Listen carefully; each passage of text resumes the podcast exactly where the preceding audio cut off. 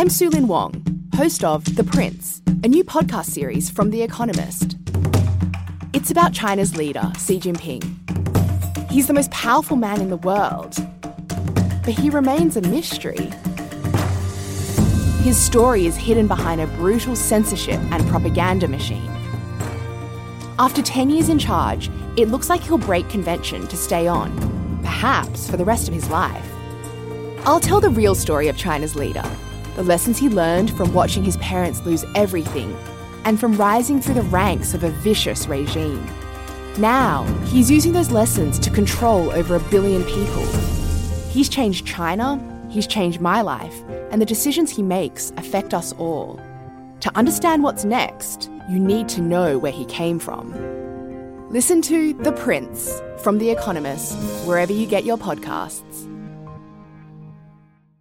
Mary redeemed a $50,000 cash prize playing Chumba Casino this year. I was only playing for fun, so winning this was a dream come true. Chumba Casino is America's number one social casino experience. It's serious fun. With over 80 casino style games to choose from, you too could win life changing amounts of cash. Be like Mary. Log on to chumbacasino.com and give them a whirl. That's chumbacasino.com. No purchase necessary, void or prohibited by law. 18 plus. Terms and conditions apply. See website for details. The voice in the preceding commercial was not the actual voice of a winner. You're listening to the Huddle Up Podcast with Chad Jensen and Zach Kelberman. Join Broncos Country's deep divers at milehighhuddle.com and sound off. And now it's time to drop some knowledge. Welcome in, everybody, to another edition of the Huddle Up Podcast, presented, as always, by Mile High Huddle and 24 7 Sports. I'm your host, Chad Jensen. With me, my co host and partner in crime. He is your Denver Broncos reporter for 24 7 Sports. Through thick and thin, he is Zach Kelberman. Zach, dude, the play clock, that was at zero on third and seven with 2.03 left in the game, but the refs let Pat Mahomes get the play off, gash the Broncos for 35 yards, which virtually guaranteed KC a touchdown instead of a field goal. What is it with the Broncos and shoddy refereeing? It's every single week they get screwed over. It's absolutely brutal, inexplicable, unacceptable. The NFL needs to take charge because the, the Zebras are really screwing the Broncos over every single week. Have you? now? we've both talked about this about the we're, we're resistant to the idea of blaming losses on refereeing and officials. But like, it's kind of the same thing with this team right now. Like, if any of you listen to the Joe Rogan podcast, like he talks a lot about staying away from the I can't catch a break guy. Like, just don't let that juju into your wheelhouse. Stay away from the the guy that's always complaining. I can't catch a break. Always down on his luck. That's kind of how it is with the Broncos right now. Is like two weeks in a row they just can't catch a break. But at the same time, as much as you can point to them, you know, being on the, the losing end of some not so good officiating, Zach, they had a chance to put that game away themselves without any help from the refs, and they just they couldn't get it done. I'm of the mindset that you should never point fingers because you should not put yourself in a position where the referees determine the outcome of a game. Yeah, it was a bad call. Uh, ejecting Phillip Lindsay was a bad call last week, but like you said, they should have taken taken care of them. They should have won that game. That was a winnable game. For three and a half quarters or so, the Broncos played a masterful game against the undefeated Chiefs. And even though the referees committed an error there, uh, it falls on the Broncos for not executing. We're going to dissect this game from top to bottom. We got a lot to get to, obviously, today. Uh, but first, we got to just handle some quick business. Make sure you guys are aware and follow the show on Twitter at HuddleUpPod. Also, if you haven't done so, take some time. Go leave a creative review, rate the show wherever you listen to the show, whether it's iTunes or Stitcher, iHeart. We love the engagement and the comments on YouTube, but also rate the show Google Play, Spreaker, wherever you're listening to the show. Just take some time it's a huge way to help the show, helps us to reach new listeners and grow. And also find all of the applicable social media accounts on Facebook and Twitter for Mile High Huddle and 24 7 Sports. There's two Facebook accounts, there's two Twitter accounts, and then you can find Zach on Twitter at Kelberman 24 7, myself at Chad and Jensen.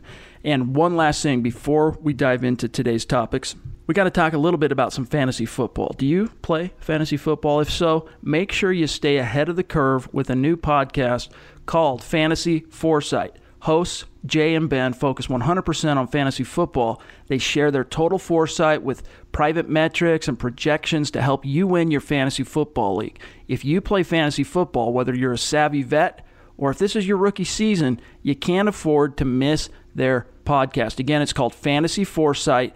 Find it on iTunes. Fantasy Foresight on iTunes. Those of you who want to step your own game up in the fantasy realm, win your league, find Fantasy Foresight on iTunes.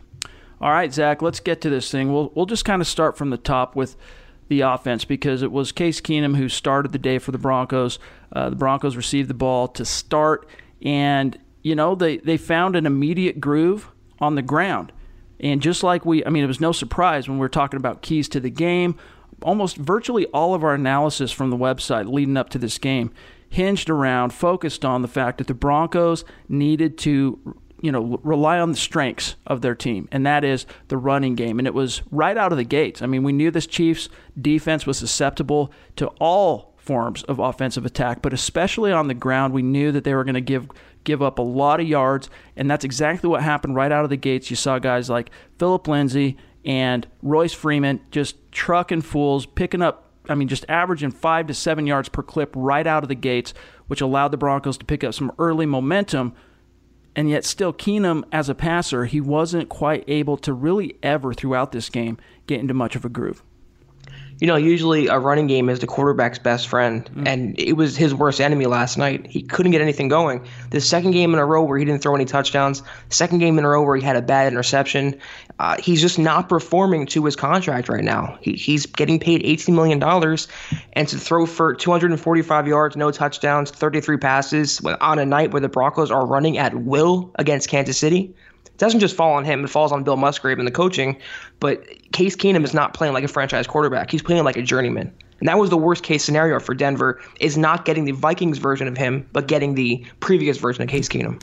Know, we've talked about that a lot on the show. It's like we skipped the Rams version of Keenum, and the Broncos are getting the Texans version of Keenum. It seems the last couple games, but it, we definitely are going to have to talk and spend some time on Bill Musgrave here in just a minute. But I want to touch on a couple things that you brought up. I mean, the Broncos, as far as return on investment, for the most part, John Elway, as a GM, as a front office czar, has done a good job of getting good ROI on his his free agent investments. I mean, dating all the way back to 2011. And more often than not, he overshoots projections on returns when it comes to signing free agents and under the radar guys. And when this signing was made back in March, it felt like this was a type of underrated uh, pickup that could go on to be that type of a signing for the Broncos that could, you know, overshoot projections and fly under the radar and do some do some good things. But through the first four games, Keenum is certainly not living up to it. The Broncos paid him $25 million guaranteed. Obviously, two years, 36 million, but 25 million of that fully guaranteed. And he's not getting it done. I mean, at the end of that game, with the Broncos down, they needed a touchdown, down by four, time's running out. you you got under a minute, and you're on third down, and the Chiefs just serve it up to you on a platter. They call cover two, and Keenum does a great job of holding the safety in the middle of the field just long enough for DT to squirt past uh, Scandrick there on the right sideline, and he overshoots it. Case Keenum is being paid. I mean, if if Thomas catches that ball, if that's complete, if that's a competent quarterback completing a, an easy pass, that he walks in for a touchdown, game over, Broncos upset the Chiefs. It's a completely different narrative on Monday morning, but instead he misses it. He fires high, and again, that's I mean, the Broncos are paying him this year $18 million to connect. We knew the margin of error, Zach, for this game was going to be ne- next to, you know, non-existent. Now we got excuses from Case Keenum on Monday, making excuses. Oh, I'm going to have to look at the film.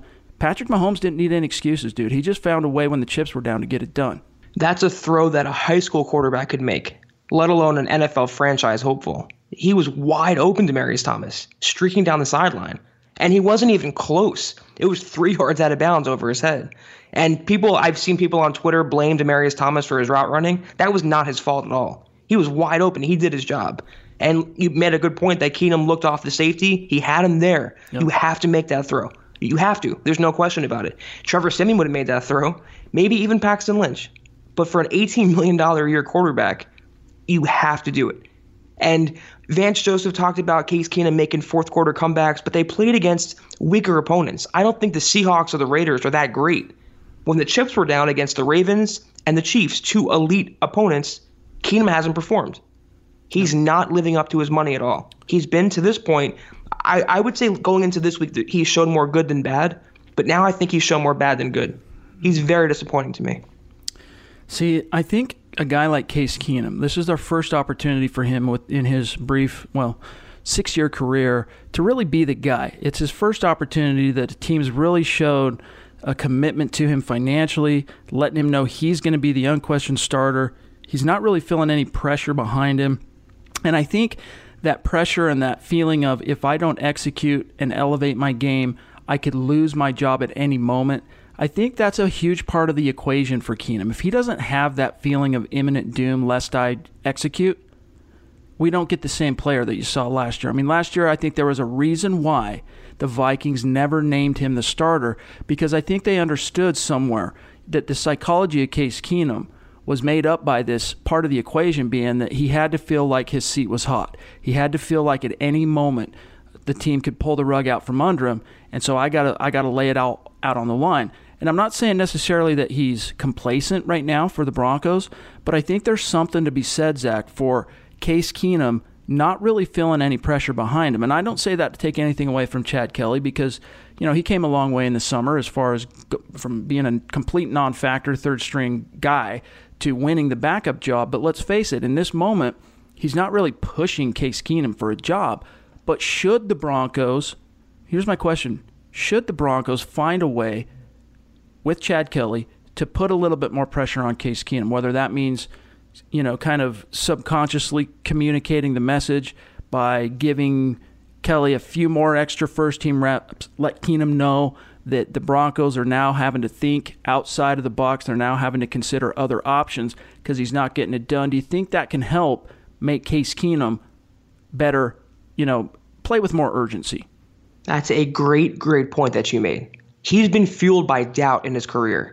He's always been passed up. He's always been looked over. He, like you said, he wasn't given a chance with the Vikings. They had Bridgewater, they had Bradford. Uh, he wasn't cemented as a number one guy, and he was fueled by that by that disrespect that he that he determined that he was getting. Whether he be pushed by Chad Kelly, I don't know that this coaching staff has the balls to do that. Hmm. I just don't think Vance Joseph has the stones. He keeps throwing his support behind him and praising him, immediately backing him supporting him, and talking about his grit and his intangibilities. Intangibilities don't win football games. Production does. And his production has not been good enough yet. But yet on the flip side, they brought in a punter to push Marquette King, and Joseph has gone out of his way to rag on Marquette King and just completely exonerate Case Keenum. So should they give Kelly a few more reps? Would that help motivate Case Keenum? Maybe. But will it happen? I just don't think Vance Joseph has the the guts to do that. I think he knows that Case Keenum is his lifeline to this job right now. If Keenum fails, it means the Broncos fail, and it means Vance Joseph is gone. So he'll keep riding with him until those wheels fall off. Yeah. And you know, one, I, I think you're 100% right. Nothing's going to change in that regard. You're not going to all of a sudden see Chad Kelly get some, you know, major uptick in reps in practice or anything like that, even though it might not hurt for someone to say to, to Case Keenum right now, someone, whether it's Vance Joseph or even John Elway, to call him upstairs and have a little heart to heart that, hey, look, dude, we paid you, this could have been a three, four year contract. You only got two years for a reason. I mean, there's a reason why it was only a two year deal. Let's not forget, right. yeah, you just made enough money to make yourself, your children, and your children's children wealthy uh, for the rest of their lives, to never have to worry about money. But your career I mean, you still got 10 years left in the tank. You know, everything goes good. And, you know, if you want that to be in Denver, you got to play with more urgency. Now, before everyone jumps off the cliff of gloom and doom and the sky's falling and all that, here's one thing I just want to give you some perspective on. And I wrote about this after the game on Sunday. But you got to remember, too, like when we're talking about a transplant quarterback here that's still, you know, how long can you go using the excuse that he's still kind of building chemistry and settling in and all that? That's a question that we will try and answer today. But if you look back through the scope of recent Broncos history, back in 2012, Peyton Manning comes. He had just missed a full season with his neck with the Colts. Colts cut him. He comes to Denver. And there were some real questions as to whether or not he was ever going to be the same quarterback uh, again. And off the bat, it didn't look too encouraging. They did win their opener against Pittsburgh with Peyton Manning under center for the first time as a Bronco. But they would go on in the first quarter of the season. Well, the first five games they went two and three, and the Broncos were sub 500. It was not looking good. There were some major questions, some major doubt around the NFL about the Denver Broncos. John Elway rolled the dice. He gambled. He's going to lose. Peyton doesn't have it anymore. The neck injury cost him, yada, yada, yada. Well, then the Broncos just finally clicked. You know, they had enough real live bullet situations together with that team, with Peyton Manning at the top, to finally kind of come together. And then they went on, rattled off 11 straight wins. They did, they did not lose again in the regular season. They did not lose again. Get the first round bye, go on to the divisional round. We all know what happened. Rahim Moore, the Baltimore Ravens come in, and the rest is history. But I only lay that out for you. Not, I'm not comparing Case Keenum to Peyton Manning. So pump the brakes right. on that. It's not what I'm saying. I'm just saying situationally, it's similar in that you've got veteran quarterback transplanted, being paid some significant coin, taking some time to kind of soak it all in and build some chemistry. Do you think we should still, at this point, Zach, be giving Keenum some benefit of the doubt in that regard. Yeah, it's still the first quarter of the season, but that excuse can't hold water for much longer. He's already coming off his first loss in Baltimore. Now he's coming off consecutive losses and consecutive bad games. They need to beat the teams they should beat, and that starts Sunday against the Jets. So if he rebounds and shows some progress instead of regression, uh, yeah, there, there's signs for optimism there. But you can't, you know, it's October already. You can't talk about chemistry. We had the whole offseason, all of training camp, all the preseason, and to this point in the regular season. So yeah, he's still building chemistry, still finding his way, and still gelling with everyone. But that can't hold water for much longer. He has to get going now. It's time right now. They're two and two. Uh, the honeymoon is kind of wearing off a little bit. He has to get going. There's no excuse for it. Yep. And I agree. And the fact that he has not thrown a touchdown pass since week one, I mean, that's a glaring statistic. The fact that he's thrown an interception in each and every game thus far, that's a glaring statistic.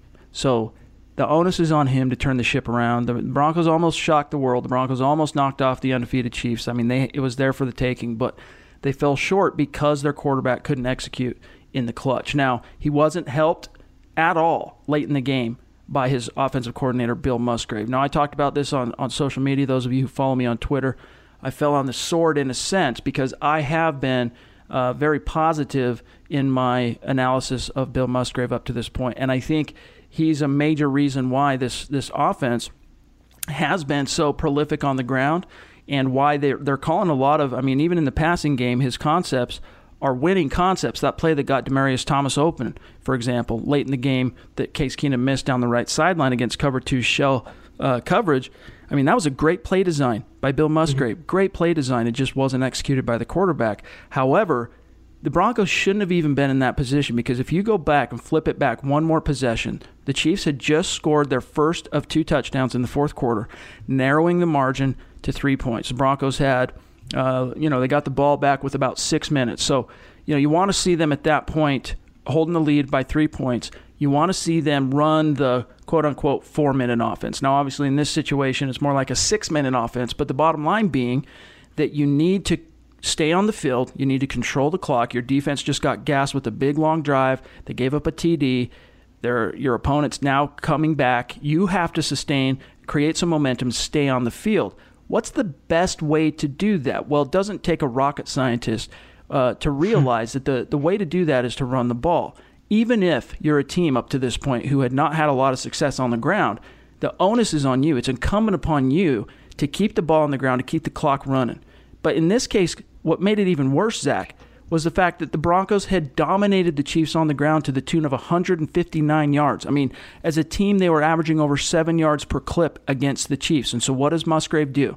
He calls a run on first down, oddly, out of the shotgun. He calls it out of the shotgun. Now, if you're trying to stay on the field, why don't you bring in your big old fullback who's been blowing up linebackers all day? Bring in your uh, grinder running back in Royce Freeman and ISO block the living snot out of the frickin' Chiefs and just blow them off the block. That's not what he did. Instead, he comes out in the shotgun, hands it off to Phillip Lindsay, stop for no gain. Then, second down, pass to Emmanuel Sanders, no gain, stopped in bounds, clock uh, continues to run. And then on third down, it's third and 10. So I can understand why he would call a pass there, but he's, I still think he should have ran the ball, knowing that there was probably a 50 50 chance the Broncos could have picked up that, that first down on the ground with how good they'd been. up to this point. So that was just one situation. Of course, the Broncos go three and out. They immediately have to get, punt the ball back to the Chiefs. Marquette King pooches it off the side of his foot. It only goes 35 yards. Mahomes has the ball at his own 40 and he's in business, dude. But Musgrave did not help his team out, and that's just one situation out of many, Zach, that just left me mystified. It's like, at what point does Musgrave realize that that is not Peyton Manning operating the offense? That's Case Keenum. That's Case Keenum. And when you have an, a, an offensive line just blowing dudes away, you have two running backs in the zone, you're averaging over seven yards per carry. That has to be the tip of your spirit in the fourth quarter, protecting a two score lead. First off, I don't have a problem with his play designs. I think he's pretty innovative, actually. I've been pretty impressed yeah. in that department. His play calling, though, leaves a lot to be desired. There is no reason why, on a night like last night, they only have 22 total touches or carries, and two of those, one's Devontae Booker, one's Emmanuel Sanders, to give Phillip Lindsay only 12 carries and Royce Freeman only eight carries, yeah. and he was averaging 8.4 yards. They were gashing them over and over. Why would you have Case Keenum throw 33 times on a night they're averaging 8.4 for Freeman and 5.8 for Lindsay? It makes no sense to me. And I said this on last week's pod, I, I believe it was. Mm-hmm. They don't know their identity. They still don't know what they want to be. Do they want to be a passing offense? Do they want to be a running offense? You can't kind of be both. And it's obvious that this offense goes through its running backs. You have two really good rookie running backs. Why not ride their hot hands? Why call out passing plays? Mary redeemed a $50,000 cash prize playing Chumba Casino this year. I was only playing for fun, so winning this was a dream come true. Chumba Casino is America's number one social casino experience. It's serious fun. With over 80 casino style games to choose from, you too could win life changing amounts of cash. Be like Mary. Log on to chumbacasino.com and give them a whirl. That's chumbacasino.com. No purchase necessary, void, or prohibited by law. 18 plus. Terms and conditions apply. See website for details. The voice in the preceding commercial was not the actual voice of a winner winner. For a quarterback who's been struggling, and even against the worst defense in the NFL, he couldn't get anything going. So his play selections, especially in the second half of last night's game, left a lot to be desired. And like you said, he doesn't have Peyton Manning back there. He has Case Keenum. You're not going to win a game strictly on the arm of Case Keenum. You're going to win using the run to set up Keenum's game. He's his best off play action. Do you win off play action? You get the running game going. It was fine. They both scored touchdowns. They should have ran, ran, ran down the Chiefs' throats. Yep. They should have not passed 33 times last night. Uh, Musgrave is at fault for a big chunk of why they lost last night's game. Both of us picked the Broncos to lose this game, and if you go back and read the Mile High uh, Roundtable article in which Zach, myself, and everyone else on staff we weigh in with our predictions, uh, pregame pick, you know, make our pick, and and a score goes into it as well. Both of us picked the Broncos to lose, even though we saw a path to victory. We picked the Broncos to lose because this coaching staff had still not done enough to prove to us that they could have their team prepared and play to their own strengths consistently for a, for a full 60 minutes. Now, going into week four, we had seen that be a huge problem on the other side of the ball. Joe Woods designing game plans and calling plays that went against his own team's strengths. And it's just something that, you know, all the off coverage, really soft uh, in the secondary, not dialing up the pressure. I mean, you're not playing to your team's strength defensively. And we'll, we'll save our conversation for Woods here in a few minutes, but obviously that changed a lot in week four. He had a very inspired game for Patrick Mahomes. I didn't expect it to be uh, Musgrave, the one that I'd have to be criticized in the game after, mm-hmm. because he's this is the one. I mean, going into this game, we knew that you had to lead with the run. For the most part, the Broncos did, but protecting a two score lead in the fourth quarter, you go away from that. I mean, Case Keenum has not shown enough up to this point. He really hasn't shown anything, not just not enough. He hasn't shown you anything that should nope. lead a coach to believe that I can put this on Keenum to move the ball in a situation in which we need to stay on the field we need to chew up some clock. We need our defense to rest. There is no empirical evidence to suggest Case Keenum was, was should have been given the opportunity to do that. It should have been the running backs continuing to lead the charge. And if you don't pick up 10 yards and three opportunities, fine, you punt the ball. But the freaking clock is moving. Yes. After each snap, it's just so frustrating. You got to wonder. And here's another thing that was interesting, Zach. Musgrave had up to this point as a Bronco, as from the time he was promoted to interim offensive coordinator up until yesterday, He had been a sideline coordinator. He was always on the field talking to his quarterback on the sideline. Last night, for some reason, he changed it up. He was in the booth calling that game mm. from on high. So you got to wonder what precipitated that change. Yeah, the, the, coaching staff must have saw something. Maybe they thought they can get a better vantage point being up high. Um, but the thing with uh, running the ball too is it keeps Mahomes on the sideline. If you're protecting a two-score lead, two-possession lead in the fourth quarter, salt away the clock and keep Mahomes watching you. Yep. Why put it on the hands of, of Case Keenum when your running backs are running so well? And I agree with you. Musgrave has been the strength among the Broncos coordinators. I like Tom McMahon too, uh, but Joe Woods is definitely the weakest link. And I had a lot of faith in Bill Musgrave to have a game plan that would take advantage of the Kansas City defense. And to only put up 23 points, I thought that was a little bit of a letdown. Mm-hmm. I mean, there was points left for the taking there, yards left for the taking. Definitely. No touchdowns by their quarterback. Uh, you know, 20 carries between your two dynamic rookie running backs. That play calling is so bad, yeah. and it, it's you can't exonerate it. Yeah, after the game, I wrote that you know Keenum actually dropped back 37 times. Yeah, he had 33 attempts, but he was sacked four times. And they probably should have, he probably should have been closer to around 22 to 25 passing attempts on that game. And had the Broncos' ratio, run to pass ratio, been closer to that, I think you would have seen the, the team find a way to win this in the fourth quarter. But they just went away from their strengths. And even after the game, Vance Joseph, he tried to defend what the Broncos did late in the game mm-hmm. and running the ball. We, we, published a piece about it on Sunday night. But I want to play for you really quick. His, he, he lays out an argument which collapses on itself immediately. But here what, here's what Vance Joseph had to say really quick about the team's decision to throw. Well, our, our offensive line's been really good all year, you know, and both young backs. I mean, they ran downhill. They had 70 plus yards apiece. They ran downhill. But you score points by throwing the football. Okay, so we ran the ball to control the game, and you scored a, you throw the ball to score. So that's never going to stop. All right, Zach. So we oh know oh here, God. obviously, that you know that's a that's a football cliche that is true. I mean, cliches become cliches because they're true. You run the ball to control the game. You pass to score. We get that, but that at that point in the game, you're not trying to score. You're you're actually trying to control the game. Thus, you should have ran the ball. It's just it makes no sense it, he contradicted himself right away because they weren't winning the game with their with their passing game. Keenum had no touchdowns, and also, uh, why would you want to drop him back and pass when he was getting sacked and hit constantly over and over again? Does he not see what's going on in the field? You win the game. This Broncos offense is built to win on the ground. They had two touchdowns on the ground, no touchdowns through the air. So I disagree with that. It was a major contradiction, like it always is with Vance Joseph. Yep. And it was kind of a quiet night for the receivers. Courtland Sutton targeted six times, three catches, 51 yards. He almost had a touchdown. Um, picked up a nice long deep ball for a 42 yards, and then also a, a, timely pass interference that put the Broncos in business on the five.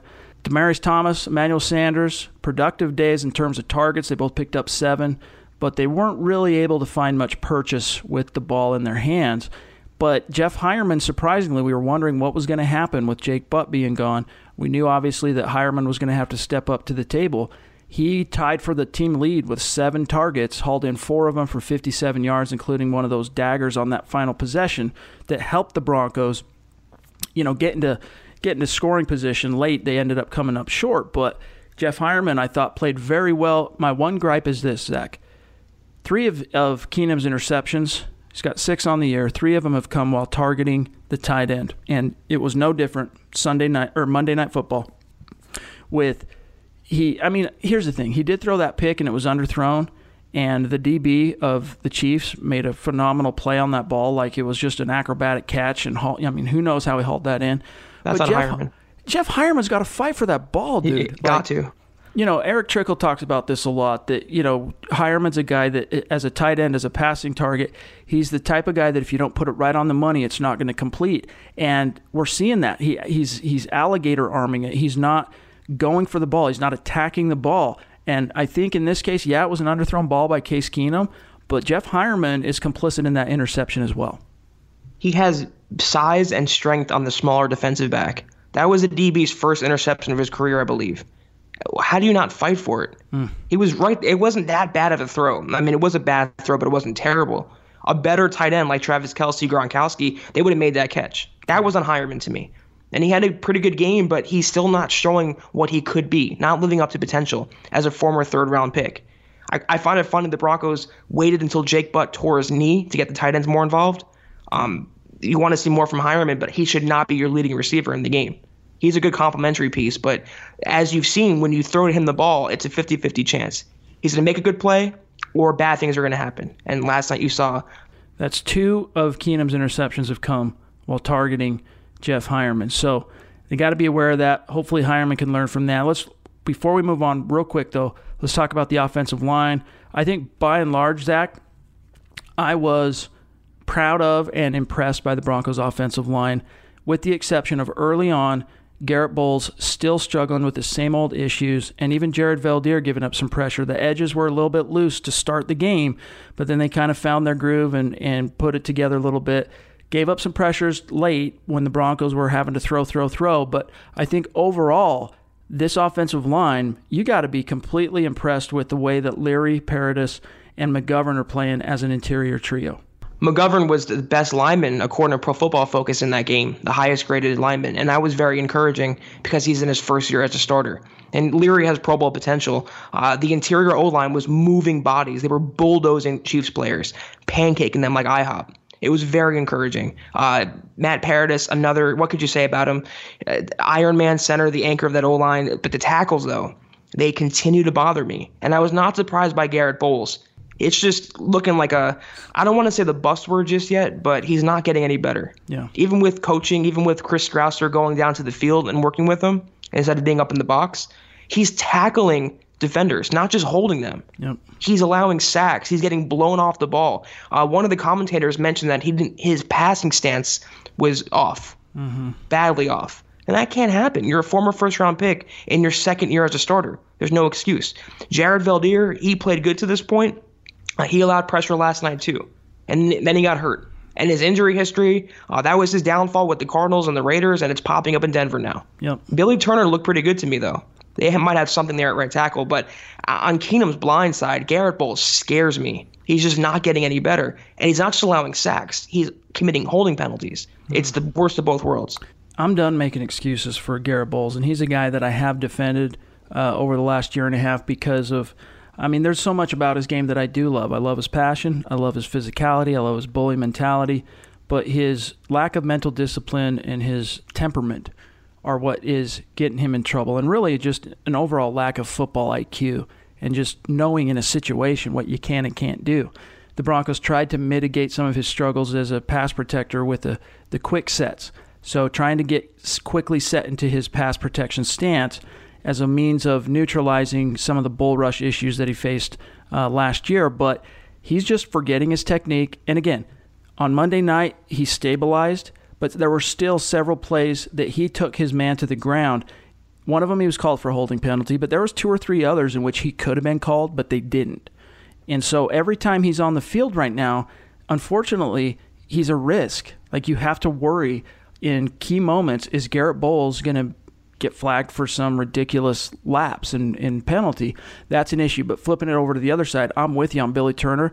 Like he looked really good, and as disappointing as it is to see Veldheer, who has played well overall, come in and struggle from the injury bug, it's that much more encouraging to see a guy like Billy Turner stop the gap and play really well at right tackle. And the last thing I want to say is Connor McGovern, do not sleep on this kid actually ending up in the Pro Bowl by the end of the mm-hmm. season. I know that sounds like a you know, that sounds like a hot take, uh, but I'm telling you right now, he is playing at a very, very high level. And if the Broncos go on, and there's no reason to believe it's going to change, if they go on to be one of the top two or three teams, uh, rushing teams in the NFL, you're going to see at least one of those interior offensive linemen make the Pro Bowl. And right now, it's looking like that's going to be Connor McGovern.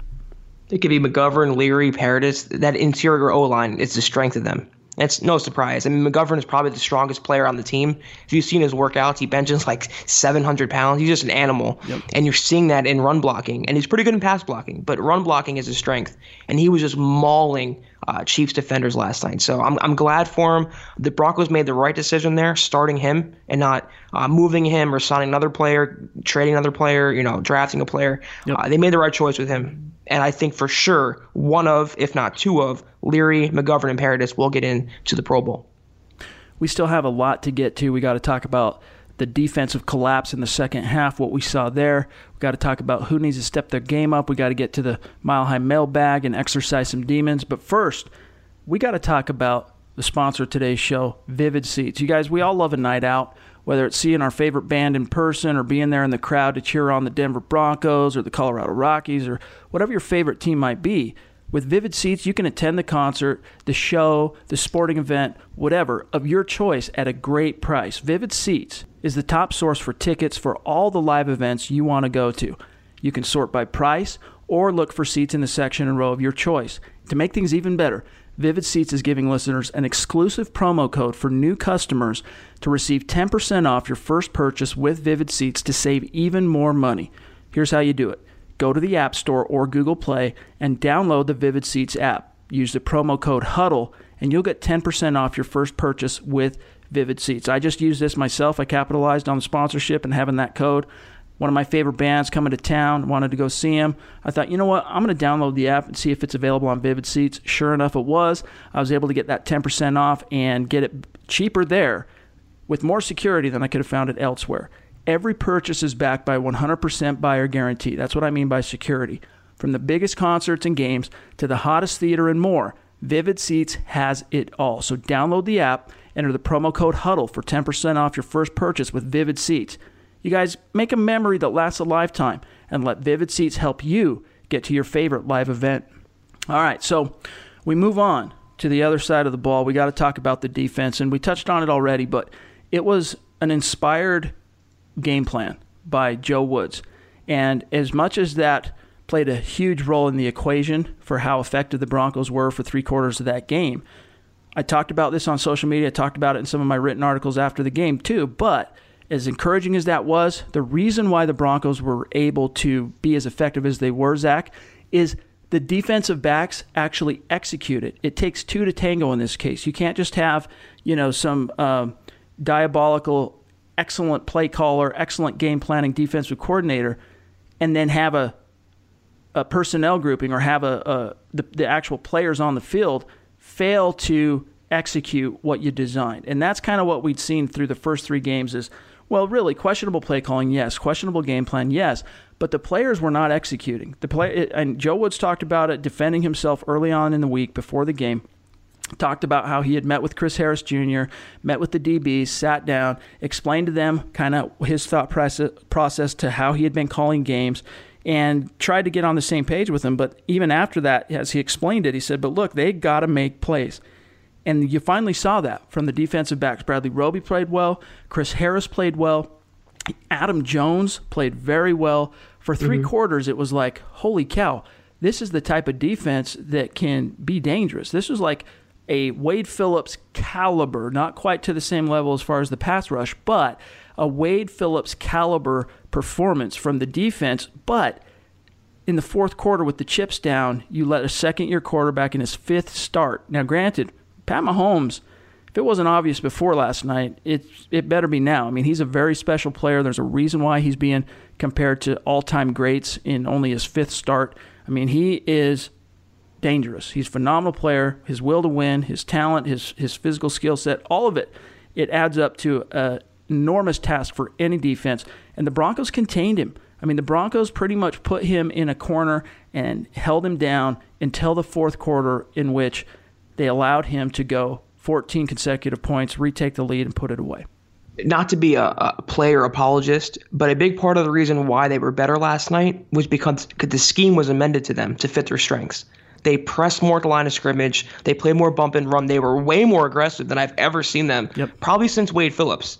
That was a brand of aggressiveness we have not seen since Wade Phillips left.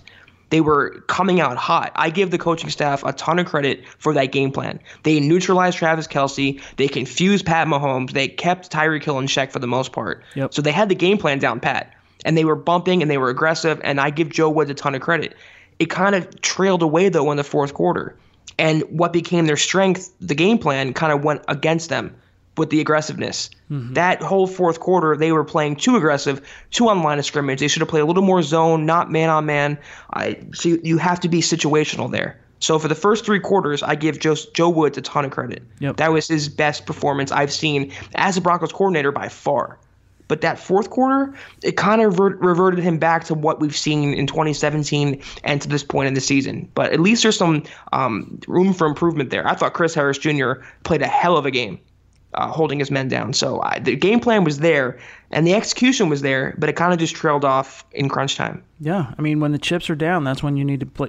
I mean, that's when you need to be at your best. And I agree with you. It was it was an inspired game plan by Joe Woods. He schemed to his team's his players' strengths. But on second and thirty, deep in the Ugh. fourth quarter, you can't call man coverage on a quarterback who's got 30 yards to go to move the chains and has been scrambling and breaking the pocket and buying himself just enough time for that right arm to just decimate you. So there's certain situational areas in which, yeah, you, you want to see more from, from Joe Woods. But also, again, I, I stress this. If I had to, you know, you don't want to push, you know, uh, you know point fingers and, and play the, the blame game, so to speak. But I saw Denver's defensive collapse in the fourth quarter as more of a result of execution lapses than I did from Joe Woods losing out on it. Now, here's the thing, though. Most fans, you know, when things aren't going good, I get it because I'm a fan too. Uh, I love football.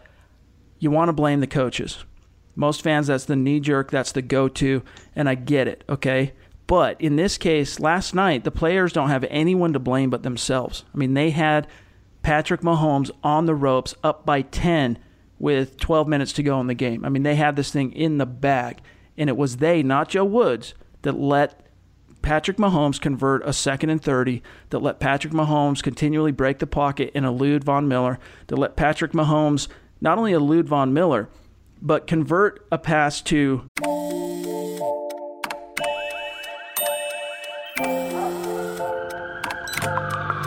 The world is always on. But you shouldn't be. Put junk sleep to bed. During Mattress Firm's Sleeping Spree event, save up to 50% on Sealy, with queen mattresses starting at $349.99. Only at Mattress Firm. Restrictions apply. See store or mattressfirm.com for details. Tyreek Hill with his left hand that moved the chains. Oh, man. Brutal. Yeah, um, you can't let him get out of your grasp. Von Miller had him by his legs, and it was a hell of a play by Mahomes. Very Farvian play. Uh, but like you said, you know, I've been hard on the coaching staff to this point, and for good reason. But I gotta kind of put it a little on the players. You had him right where you want him. No one thought the Broncos would have a two possession lead in the fourth quarter of that game. The offense did enough, you could say, and the defense, to quote Denny Green, let him off the hook. the uh, Chiefs. Eh, you can't. You have to play perfect football, and the coaches can only do so much. They're not on the field, and the players are on the field. They have to execute. You have to stick with your man. You have to get Patrick Mahomes down. The pass rush was mostly non-existent, and we'll talk about that in just one second here. But you got to do better than him, than that, and you got to get him down. You can't let him break away. That's his strength. He makes plays out of nowhere. I mean, it turns your head how good he is on the run. Yep. But the co- you know, you can't. Second and thirty should never, ever, ever happen. And even Chris Harris Jr. He was mumbling that to himself on the way to the locker room yesterday. They couldn't believe it, uh, but they have no where to point the finger, but right back at themselves. If the Broncos weren't sure going into the game, they know now. The Chiefs, they are who they thought they were.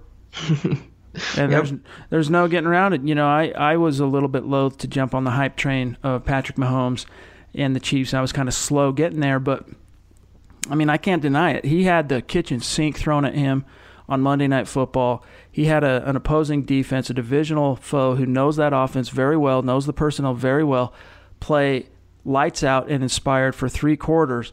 And even in the face and the teeth of that level of opposition, Patrick Mahomes, he was the difference. He was the reason in which the Chiefs were able to mount that comeback and just storm back and win the game.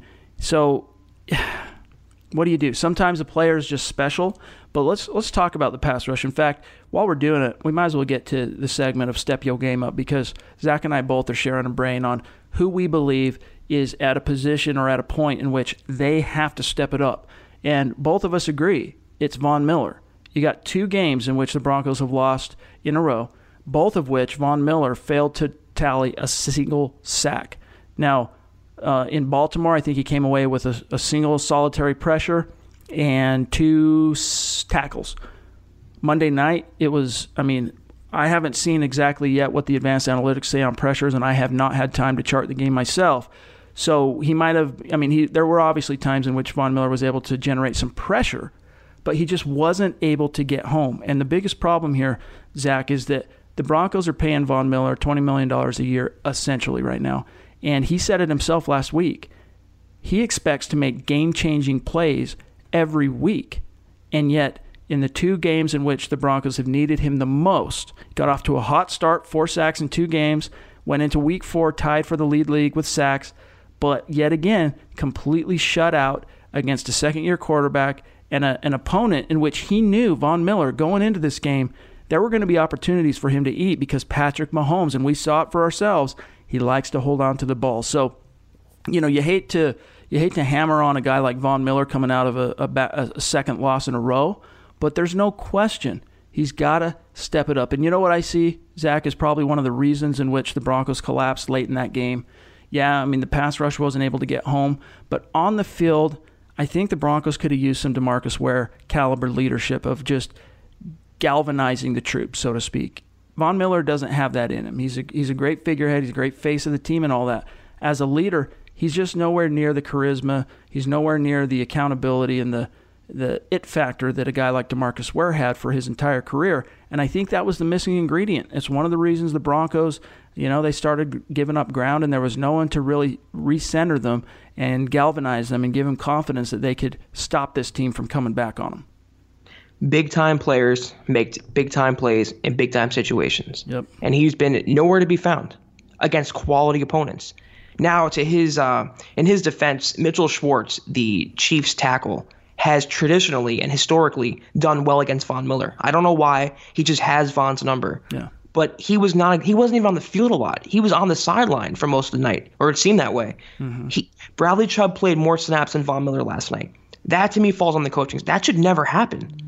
Why not put your your best pass rusher, the best edge rusher for my money in the NFL on the field at all times? Was he tired? Maybe. Uh, was his asthma kicking in? Maybe. But he was nowhere to be found. Sometimes literally, he was getting checked for an injury. Um, he was just non-existent. Yeah. And they're paying him too much money, and they have too much stock in him and hope in him for him to not do anything. I mean, he had Mahomes in his grasp around his legs. You got to bring him down. You got to get home. And maybe it's a leadership thing, maybe it's a, a passion thing. I don't know. Uh, but he won 30 sacks this year. That's not going to happen. People were buying into that after week one. Uh, but they have to realize that he's not perfect. And he's open to criticism just like anyone else. And he has to step it up. He's getting paid like a quarterback, like a franchise quarterback. He has to be that franchise playmaker. You talked about being legendary. There was nothing legendary about last night's game. Mahomes was the legendary one, not Von Miller. Yep. And the thing is, is like he gets compared obviously because they're in the same division. They same for a long time. They play the same position, but Von Miller and Khalil Mack are always going to get compared to one another. And you know, Von Miller has had stretches in which he's been able to be that game wrecker in the clutch, like his streak in 2015 in the playoffs in particular. Like if you go back and and and look at uh, just as the box score, just just you know, very rarely am I going to tell you to be a box score scout. But in this case, the box score does tell some of the story. 2015 numbers for Von Miller, they weren't phenomenal in the regular season.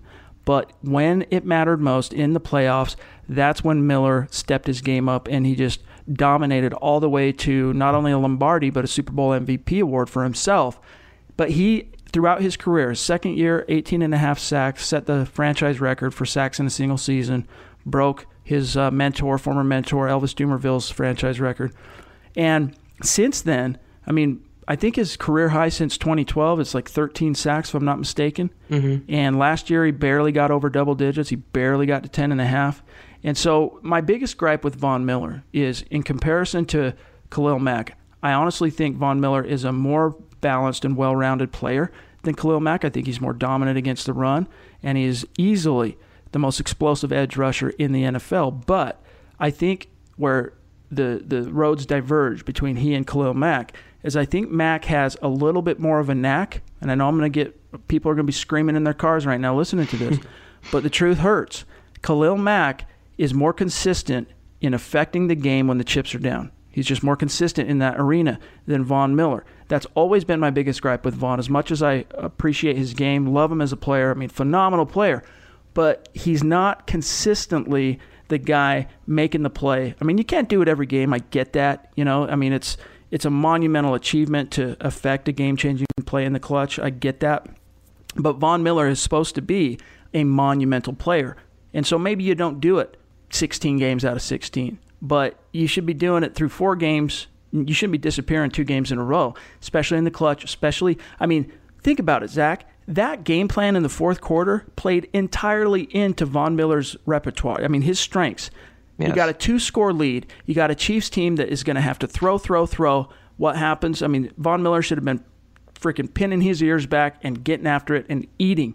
And he was close. There were several plays in which he was close, but no cigar. And, you know, I talked about this in my piece after the game, too. It's one thing my dad always told me is that almost doesn't pay the bills.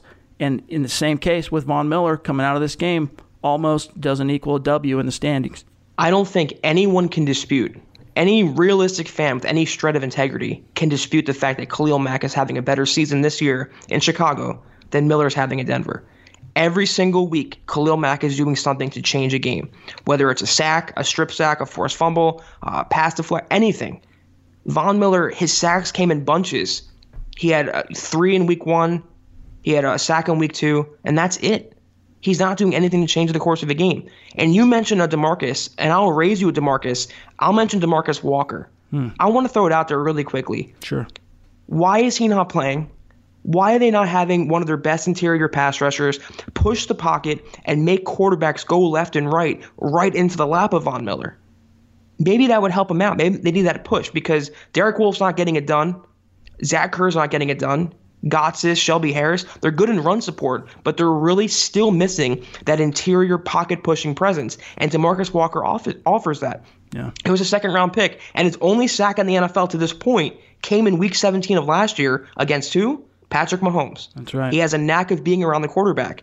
Maybe that would help him out. They still don't have that interior pocket pusher. And I think that is what Von Miller is lacking. He cannot do it all alone when he's still getting chipped, still getting double teamed, still getting triple teamed. They need some help in the interior. So it baffles me completely as to why Walker, a second round pick who they converted back to defensive end after a wasted season, is not playing in these games. He needs to suit up.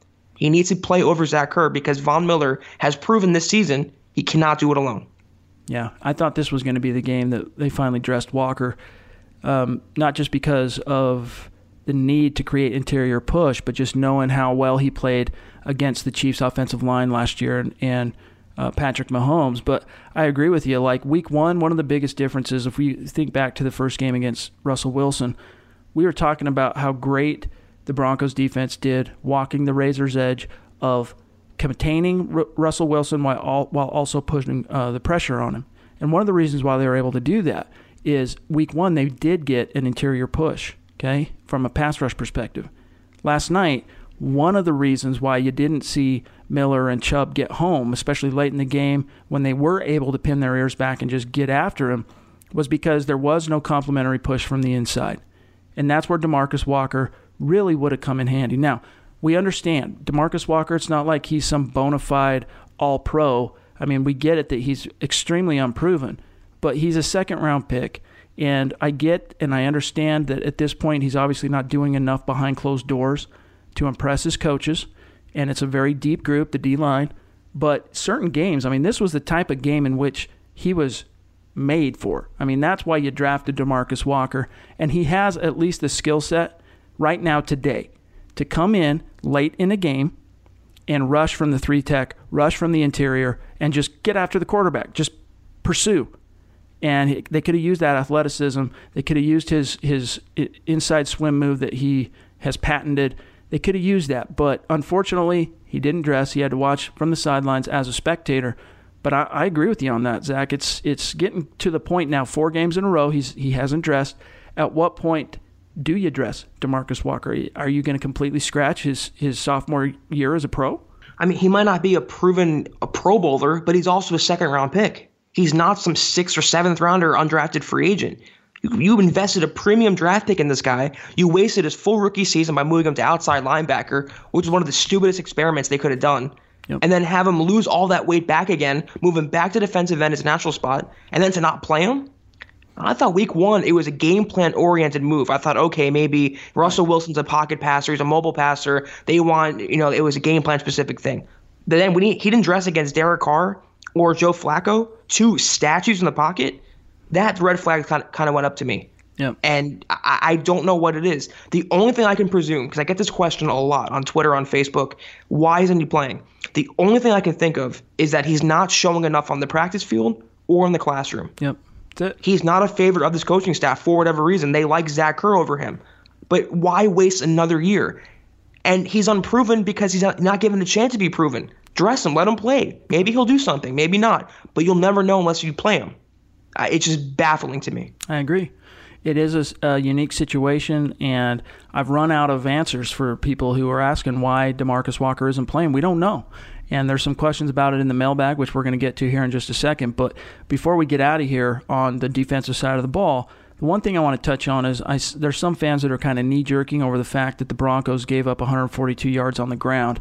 And I see it, though. Here's the thing I see that as more of an outlier because the team was so zeroed in and focused on stopping Mahomes and stopping mm-hmm. Kansas City's passing weapons. I mean, that's what's so phenomenal. I mean, that's why Kansas City is a bona fide Super Bowl contender this year, is because offensively, at all three levels, they have weapons to gash you. So you can sell out like the Broncos did last night to stop the quarterback and to stop the passing weapons. And if you do that, Kareem Hunt is going to be able to gash you on the ground more often than not. And that's exactly what was able to happen there. The Broncos had to pick their poison, and it just happened to be on a night in which Kareem Hunt was feeling his oats. He was like, you know what? Yeah, you're going to you're going to sell out to stop the pass. I'm going to eat today. And he, I mean, he had himself a game. He was great. And but I don't think it's anything to write home about. It's nothing to worry about. It's going to hurt the Broncos short term in the overall league rankings against the run. You're going to see him drop a couple of, of notches uh, in the in the rankings, but it will average back out to the mean by the time the season is over. This team is very good at stopping the run, and it's not every week, Zach, that they're going to face a, a unique opponent like Patrick Mahomes. Can I just say though, as a football fan, how fun it is to watch an Andy Reid offense? Mm. I, I, he gets killed so much and criticized for his clock management or whatever, but the the play designs and his formations and his motions, it's just so fun to watch. Yep. And I'm saying that as a, as a true diehard fan of football. And he'll never show you the same look twice. He schemes around your weaknesses, and he just does these things that um, it just goes beyond anything you've seen in the NFL. And you can't stop everyone. Like you said, you hit it right on the head. They focused on stopping Travis Kelce, an all pro tight end, uh, Tyreek Hill, and they did that, and, and Mahomes for the most part, for three quarters or so. You can't stop everyone. You can contain them. And I'm not worried about them in run defense. That's the one area of that defense that I'm not concerned with. So they kind of, it's like um, when you want to give some yardage up, you don't, you don't want to give the touchdown up on any given play. That's what they did with Kareem Hunt. Okay, you can have your game we'll focus more on Hill, Kelce, and Patrick Mahomes. Yeah. So I'm not worried about the run defense at all. Kareem Hunt's a great running back. He led the league in rushing last year. And there was a couple big runs that he had. And They can tackle better for sure. Uh, but I'm not worried about that performance at all. Yeah, I mean, you take away that 46 yard run of his, and he the Broncos would have shut him down to under 100 yards rushing as a team. But you can't take it away. They gave it up. But it just goes to show, though, a guy like Kareem Hunt is a threat every time he touches the ball. So you gotta those the big uglies up front. I mean, they were asked to do a lot with that with a little bit less help than they normally get. And against the reigning rushing champion, it just wasn't quite enough. Now, we still got a lot to get to on your mailbag questions and your reactions, and we're going to exercise some demons coming out of Monday Night Football. But first, we got to talk about another sponsor today's show, MyBookie. Because, sure, watching football is fun, but it's more entertaining when you have some action on the games. Guys, you've heard me talk about this for weeks, and some of you are still on the sidelines. Whether you're an expert or a rookie, you should be betting at MyBookie.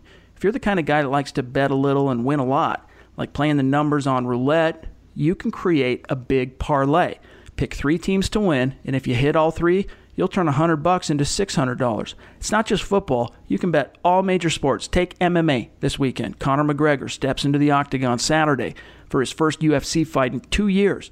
You can bet on things like whether he'll win straight up or whether Khabib will deliver a first round KO. I recommend these guys because I really trust them. This is the one bet I know you'll be happy with all season. My bookie has been in business for years. They've got great online reviews and their mobile site is easy to use.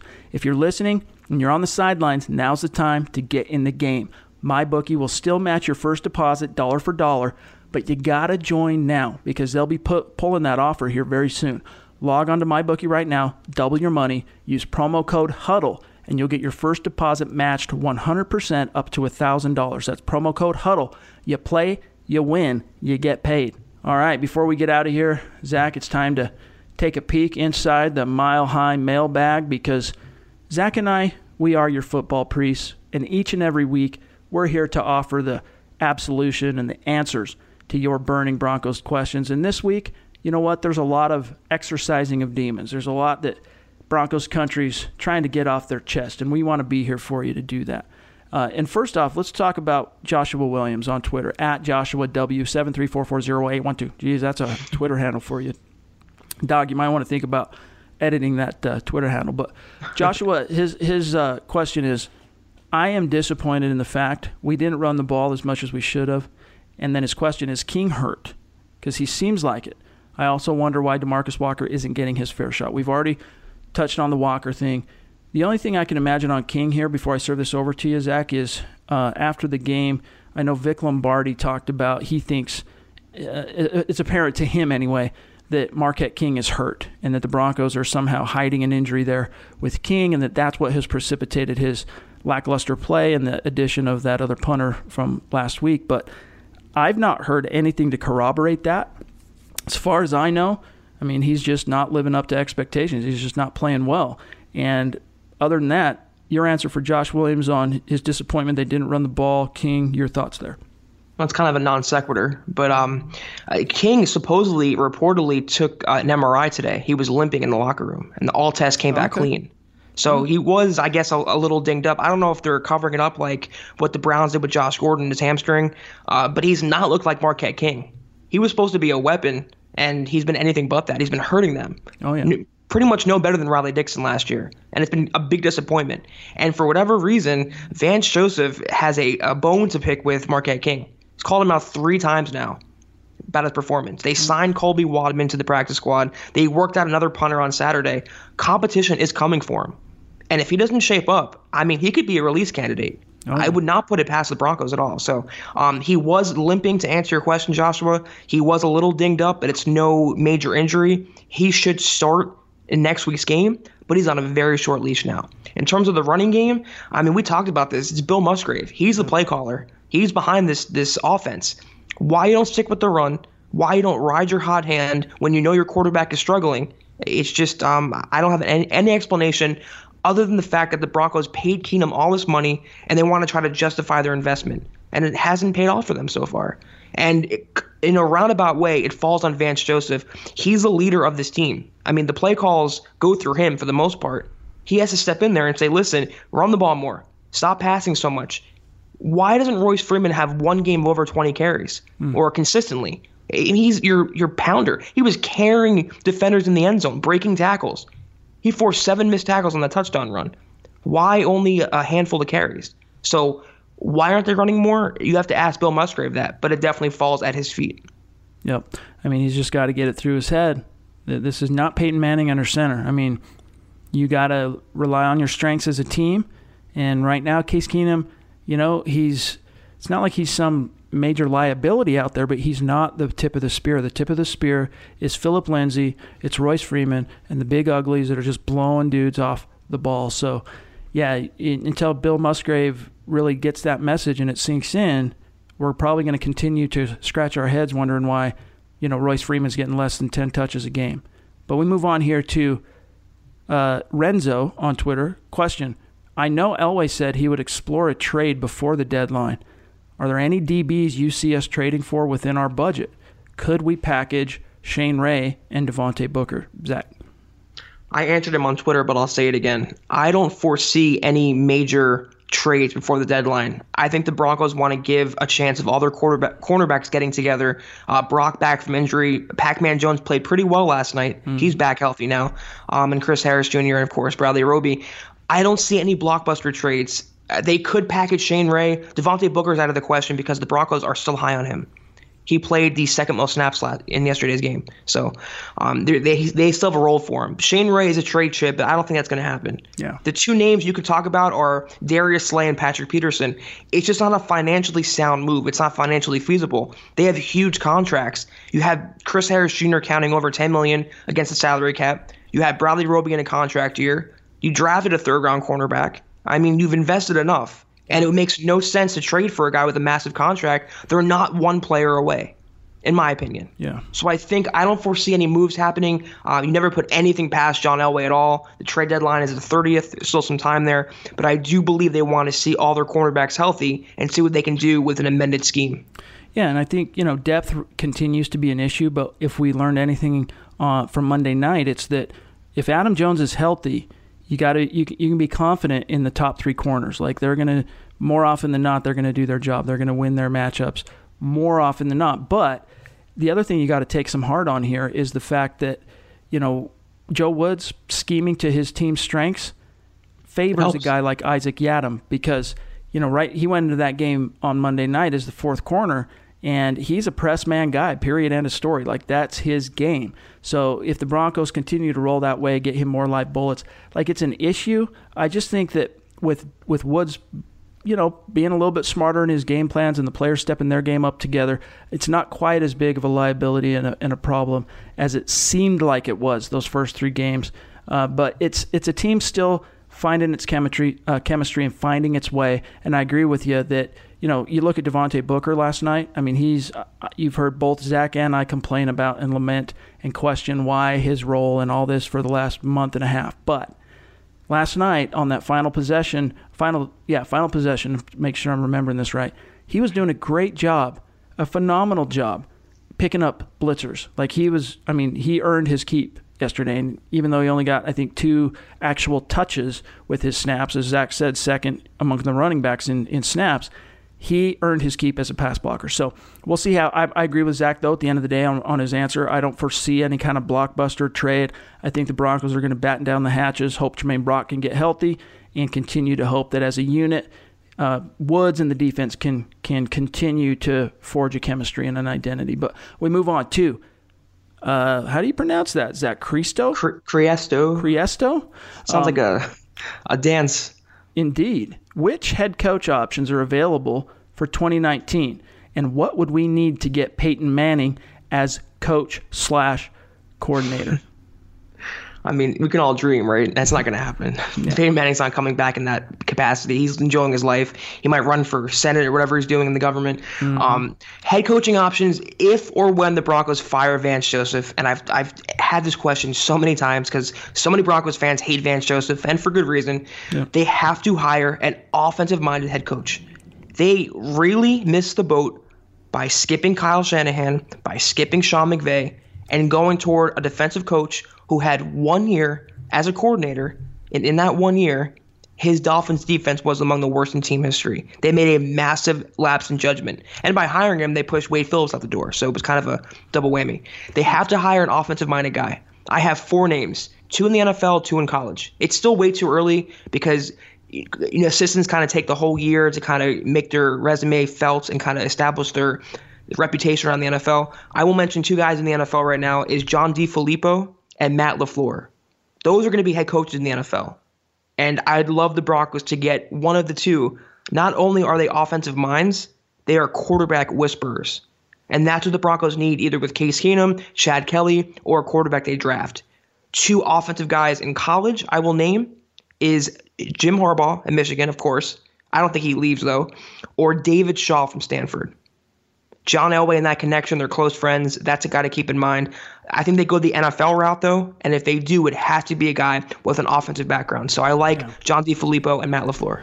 Cannot disagree with anything you said there. I'll, I'll share also though that as I was watching the game on Monday night, I kept thinking about the missed opportunity with Dave Toub, the special teams coordinator mm-hmm. in Kansas City, and you know, we if you pay attention to the Game Week Hub article that publishes usually every Thursday on a game week, uh, that kind of shows the head-to-head comparisons of measuring the Broncos statistically against their coming opponent.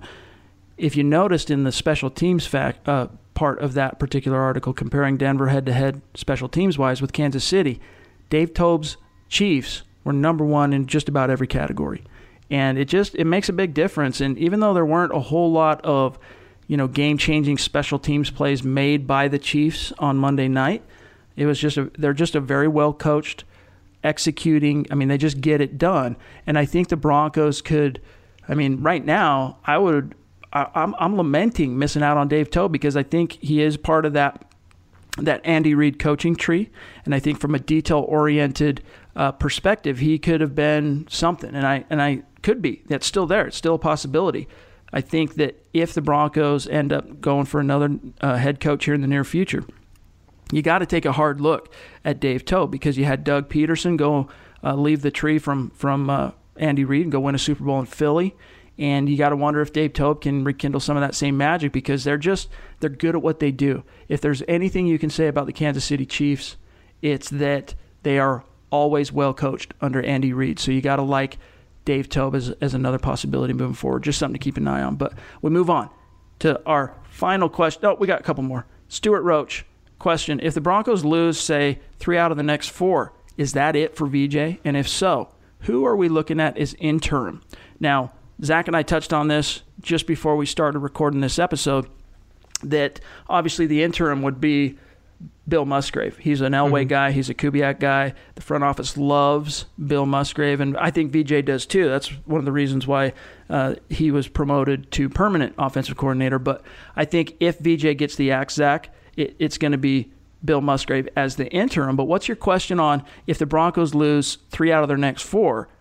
Is that it for Vance Joseph? Because you got the the bye week at what week ten. So mm-hmm. your answer for Stuart. Yeah, if they lose, let's say four, that means they lost six in a row. And any extended losing streak after last year, when they lost eight in a row, it's going to do it for them. I thought he'd get the whole year, and then they'd make a decision at the end of the year. Uh, but if they lose to the Jets on Sunday, a team they should dominate, and if they lose six in a row going into the bye, that's the time when you make a change. And they did it with Josh McDaniels. They fired him midseason, and Elway's given Joseph enough rope, publicly and privately, and he's allowing him to hang himself. And if they lose six games in a row, um, I think he is gone mid during the season. And I agree with you that Bill Musgrave would be the interim. Yeah. If they lose Sunday, his seat gets really, really hot. Mm. If they lose four in a row, it's on fire. And I don't see how you can keep him with the fan morale already down and it coming off last year. I don't know how they don't make a move with a perfect week ten week ten bye week and then finish out the year with an interim like Musgrave. Yep. Week ten is kind of the window to keep an eye on this situation. And obviously, there's a lot of football to be played between now and then. But if the Broncos get to three losses in a row, I agree with you on that, Zach. For the listeners, that's when you got to start really noticing the heat rising on Vance Joseph's seat. And it would not shock me if the Broncos between now and week 10 lose more games than they win. It would not surprise me for the Bron- to see the Broncos make a change because Elway was basically looking for a reason to do it at the end of the year. He ultimately chose, after sleeping on it, to retain Vance Joseph. But a big reason for that, I think we can all be honest with each other on this, was avoiding the perception that he's a coach killer. So it wasn't necessarily some huge vote of confidence in VJ or some belief in the guy we hired and you know sentiment. It was it was an, an ego move. It was an ego move. It's self preservation in a sense.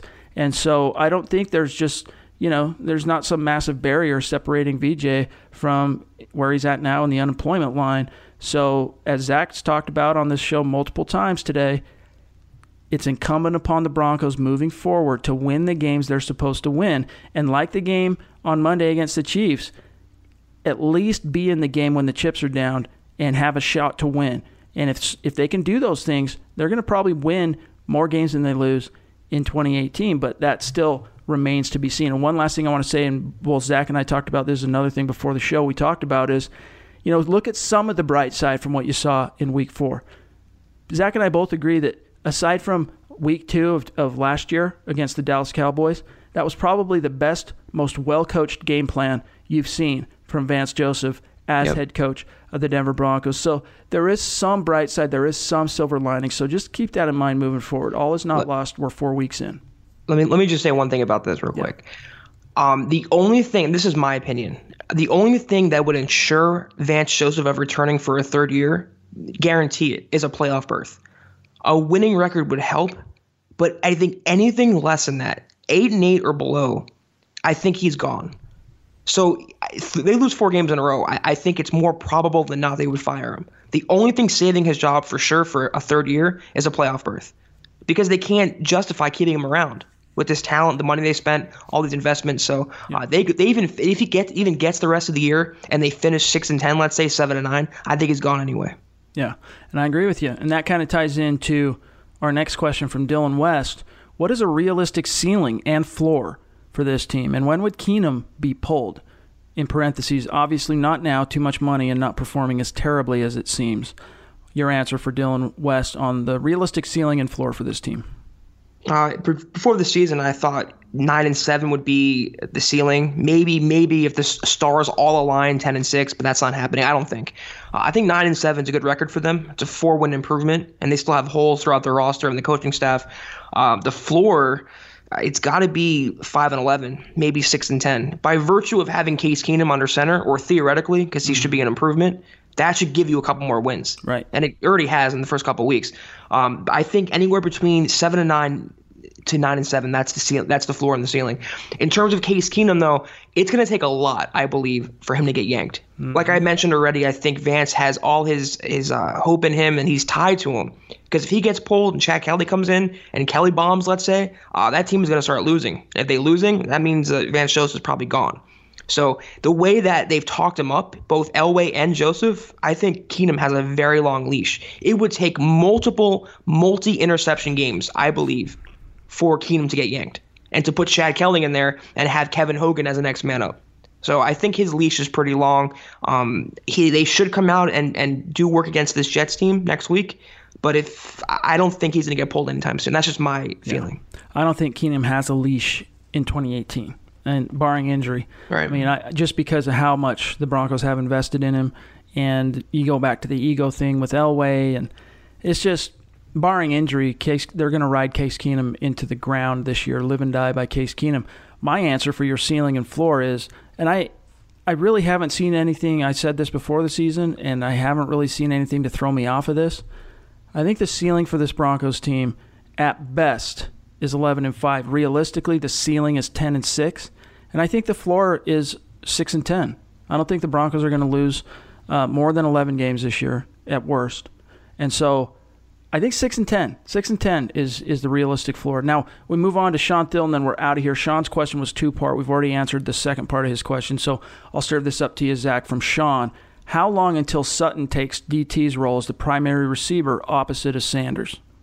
I think it's already happened, honestly. I think there's more tangible chemistry that you can see between Keenum and Sutton than Keenum and Thomas. Thomas still gets targeted. They like to force feed him the ball, but as you saw on that, on like what would have been game winning touchdown, it's just not there. Yeah. And he likes throwing to Sutton because the nice thing about having Sutton is his frame and his catch radius. He's either going to snatch your soul or draw a flag. And you've seen that in the preseason, the regular season, and I think Keenum likes that. He likes throwing it up there. And he was close to a, another huge touchdown if he kept his feet in bounds or a long gain. Um, so I think it's already kind of happened, maybe not in title, but by you could see on the field the chemistry is building between the rookie and the the veteran quarterbacks. So, Thomas is being phased out. And I think Sutton is the future. I think Keenum knows that. The Broncos coaches know it. And it won't be long before it happens in title. But I think it's already happening um, unofficially right now. Here's how the targets shook out amongst the top three receivers. On Monday night, both Thomas and Sanders received seven targets. Sutton was just right behind them with six. And so I think the biggest thing for Sutton right now is these 50 50 balls that he's not coming down with. It comes down to having more of a situal, situational awareness of where he's at on the sideline and that corresponding to his body control. And that comes with just more reps and going up against NFL caliber talent. Like, you know, a couple weeks ago, there was that catch in the end zone. Could have been, couldn't, you know, whatever it was. We, we debated it on the show. With a, you know, in college, that would have been a touchdown because all it takes is one foot. So it's just kind of learning resetting your technique and, and retraining your body and your muscle memory to NFL caliber rules and against NFL caliber talent. And that's just going to take a little bit of time. But yeah, I mean, Sutton is right there. I mean, as far as the, the seat at the table, it's Sanders, Sutton, and Thomas, I think, are kind of tied there for now. And mm-hmm. it's just a matter of Sutton playing up to his talent level he's still so close. We've been talking about this for a couple weeks now. So close, Zach, to just busting out and turning the corner. What's encouraging about Sutton though is even when he lands out of bounds, he's still making clear possession of the ball. The ball, yep. Yeah, he he's gripping it and he has those iron hands, those big strong hands. So that's very encouraging. Once he learns, like you said, where the sideline is, gets a little more comfortable, he's going to be a star. Yep. He's the next Alshon Jeffery, Brandon Marshall, the next number one for this Broncos offense. So the upside is there. You're starting to see it kind of come out, and it will not be long before he overtakes Thomas as the bona fide big body possession receiver. There's a lot to like about him.